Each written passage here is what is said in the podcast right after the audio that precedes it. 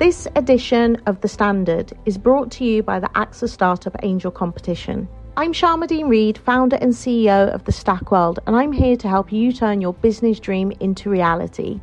There are 6 chances to win the competition, including 2 top prizes of £25,000, mentoring from myself and leading UK founders, plus business insurance for a year thanks to AXA. Go to standard.co.uk/AXA Startup Angel for details on how to enter and complete your entry by the 2nd of June 2024. Good luck. It's that time of the year. Your vacation is coming up. You can already hear the beach waves, feel the warm breeze, relax, and think about work. You really, really want it all to work out while you're away. Monday.com gives you and the team that peace of mind. When all work is on one platform and everyone's in sync, things just flow wherever you are. Tap the banner to go to Monday.com.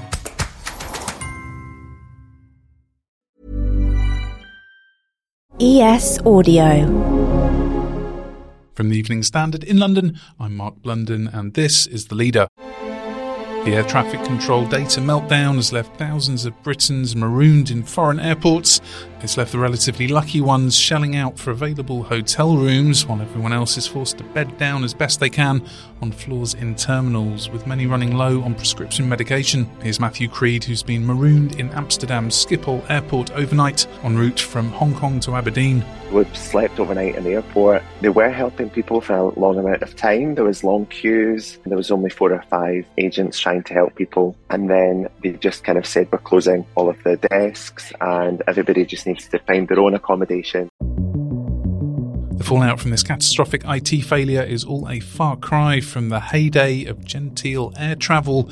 But how much has a reliance on digitised infrastructure hobbled NATS, that's the National Air Traffic Control Service, which has pointed the vague blame at a technical glitch caused by a rogue flight plan. Now NATS is relying on manual processes to guide planes in from control towers. Later we'll hear from a former director at Virgin Atlantic. But first, we're joined by Evening Standard business editor Jonathan Prynne. Jonathan, what's the latest you're reporting for Wednesday's Evening Standard front page? Well, after the incredible and disastrous collapse of the National Air Traffic Control System on Bank Holiday weekend, there's now huge inquests going into how this happened and to try and prevent it, what measures can be taken to prevent it ever happening again. The actual situation on the ground is much better. Most planes are now in the place where they should be. Schedules have been rebuilt, but some passengers are unlikely to get home or will continue to see cancellations right through to the weekend. What do we know about the cause of the problem? We don't know for sure. I mean, NATS have given some insight that there was a piece of flight data that was inputted into the system wrongly, a flight plan by an airline. Or every airline has to submit its flight plans to NATS, which is the name of the air traffic control system, before they can fly their services. And evidently, some information was wrongly inputted or came in the wrong format maybe, and this seems to have triggered a complete collapse of Britain's entire air traffic control system, which seems incredible, but that is what happened. What are some of the personal stories of woe that have struck you? How are stranded passengers coping, particularly those who are running low on their prescription medication? Well, it's been planes, trains and automobiles, but without the planes. You know, people have been having to make their way across Europe as best they can. I spoke to a guy yesterday who got stranded in Zagreb and took this incredible journey across Europe, a sleeper into Austria that he was thrown off in the middle of the night. Then he had to go down to Milan. Then from Milan, he managed to catch a train up to Paris and then was on the same Eurostar as me last night, the last Eurostar out of Paris. But he'd been on the road or on rails for a day and a half without eating a meal. He was just desperate and very happy to be finally heading home to the UK. But yes, you're right. There have been stories of families having to bed down on airports. Mallorca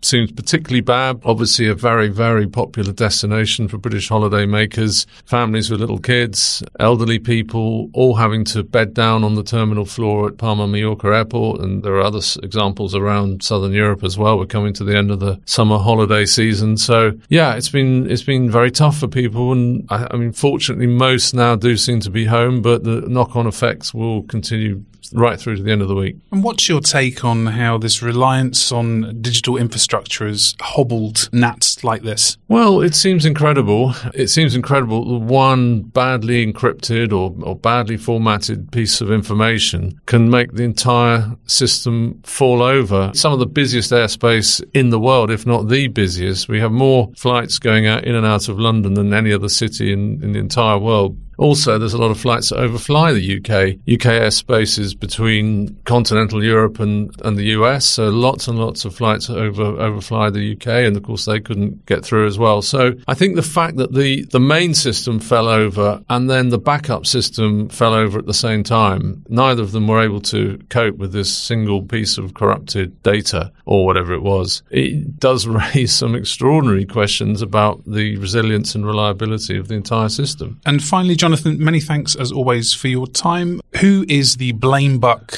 stopping with during this whole sorry episode for travellers? Is anyone taking responsibility, at a time when passengers are already paying a lot more after COVID? And is the government saying anything as well? Well, there's a short-term and a long-term answer to the blame question. The short-term answer is which airline provided the rogue piece of data or the rogue flight plan that caused this problem. We don't know that yet. I've seen some newspapers have been very quick to press the France button on this and are blaming a French airline, but we don't know. Longer term, there's going to be some very, very serious questions asked about whether the whole system has been underinvested. It's about a 20-year-old system that was set up at Swanwick, and there are people now saying that the money has not gone in, that should have gone in to keep it up to speed with modern technology and so on. That'll all come out in the investigation. And the government are saying, in answer to your other question, they're going to take a very, very close look at the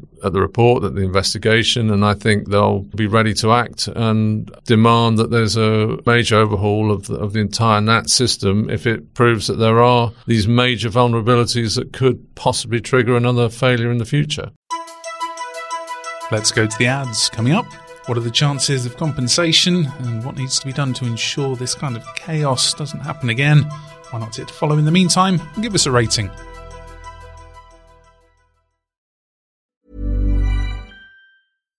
One size fits all seems like a good idea for clothes until you try them on. Same goes for healthcare. That's why United Healthcare offers flexible, budget-friendly coverage for medical, vision, dental, and more. Learn more at uh1.com. Hi, I'm Lawrence Dallaglio, host of the Evening Standard Rugby Podcast, brought to you in partnership with QBE Business Insurance. The show is available to listen to now and right up to the end of the season, when the winners of the Champions Cup will be crowned at Tottenham Hotspur Stadium and the fight for the Premiership title will be decided at Twickenham. QBE is one of the world's leading insurers, and they will help your business build resilience through risk management and insurance solutions. Subscribe and download now wherever you get your podcasts. Thanks for listening. Welcome back. Now we're joined by travel consultant Paul Charles, who's CEO of the Mayfair-based PC Agency and was formerly Virgin Atlantic's communications director. Paul, what more can you tell us about the role the IT infrastructure or lack thereof has played in this whole incident? Airlines pay a lot of money each year to NATs for a safe and seamless system. So it's no wonder the airlines are very frustrated by what's happened. The system at the moment essentially allows for, if there is a collapse of the system of some kind, it allows for 4 hours of backup time. And that's what happened on Monday. Things kept going for 4 hours. The flight plans are all loaded up. But after 4 hours, that's when they had to resort to manual processes. And it beggars belief in this day and age that the backup system effectively is only 4 hours. It should be 24 hours, which would give NATs enough time to fix the system, make sure everything's running seamlessly, and hopefully ensure no passengers are stuck around the world. But 4 hours is just extraordinary. And it's a system that was designed over 20 years ago. We're a long way from that era. That was pre-iPhone. And we're now in an era where there are over 6,000 flights a day into and out of the UK. The systems need massive investment. And what sort of offline work will they be doing? So essentially the great work that's done by air traffic controllers, they do an amazing job, but have to work with the systems they've got. They're obviously all trained very heavily in how to manually process a flight. And that means essentially bringing in a flight safely into an airport or allowing it to take off as well, talking the flight through in direct contact with the pilots in the flight deck, talking them through the route they're going to be taking, handing them off from one air traffic control to another in another country, for example, from UK air traffic control to French air traffic control. There's a lot of communication verbally that takes place between the cockpit and the air traffic control centers themselves. That is a manual process and it takes a long time. And that's why when the system flipped into a manual process, it meant the best thing to do was to stop lots of flights taking off and just deal with the ones that were already in the air. And that's why we've seen so many cancellations. And what's the overview of how air traffic control in the UK went digital? So we're talking about a system overall that began in the late 1990s before it came online in 2002. And air traffic has changed enormously since that time. It was pre-iPhone. It was pre-artificial intelligence. There are now over 6,000 flights a day in and out of our airspace, plus all those aircraft, of course, that overfly the UK, that don't land here, but simply overfly from, say, France to the US, or it might be Norway to the US, for example. So it's a very complex system, and it's made more complex by the way Britain is located geographically. And it's time for a government inquiry and review into what's needed to make our systems fail-safe in the future. What sort of compensation is being offered, and will there be any compensation if travellers don't have travel insurance? No, there's no compensation being offered. The airlines say it wasn't our fault, and it wasn't. This is the fault of NATS. The airlines, of course, do have a duty to refund you or to get you on the next available flight back to the UK or to your destination or on a rival airline's flight. And they do have a duty to cover the expenses you incur that are reasonable expenses, not necessarily a 5-star hotel, but certainly a 3-star hotel, to cover you during the period at which you are left in limbo before you get to your destination. So you shouldn't be out of pocket. The problem is most people do end up out of pocket because they incur expenses that go beyond reasonable, and they pay for that 5-star hotel before they realize that an airline realistically will only pay a certain amount. So that's why UK consumers will be losing out to the tune of millions of pounds as a result of this. And the airlines themselves will lose upwards of 100 million in terms of the refunds. But it's a really difficult situation for them. They didn't cause this. It came out the blue. They weren't expecting it. It's one of the busiest days of the year, the August bank holiday. And they have a lot of their own staff either on holiday or out of place because they couldn't get back to the UK. A very, very difficult week.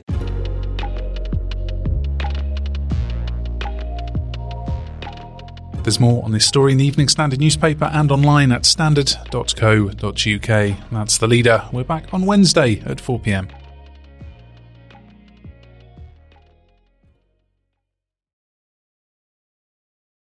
Hi, I'm Lawrence Dallaglio, host of the Evening Standard Rugby Podcast, brought to you in partnership with QBE Business Insurance. The show is available to listen to now and right up to the end of the season, when the winners of the Champions Cup will be crowned at Tottenham Hotspur Stadium and the fight for the Premiership title will be decided at Twickenham.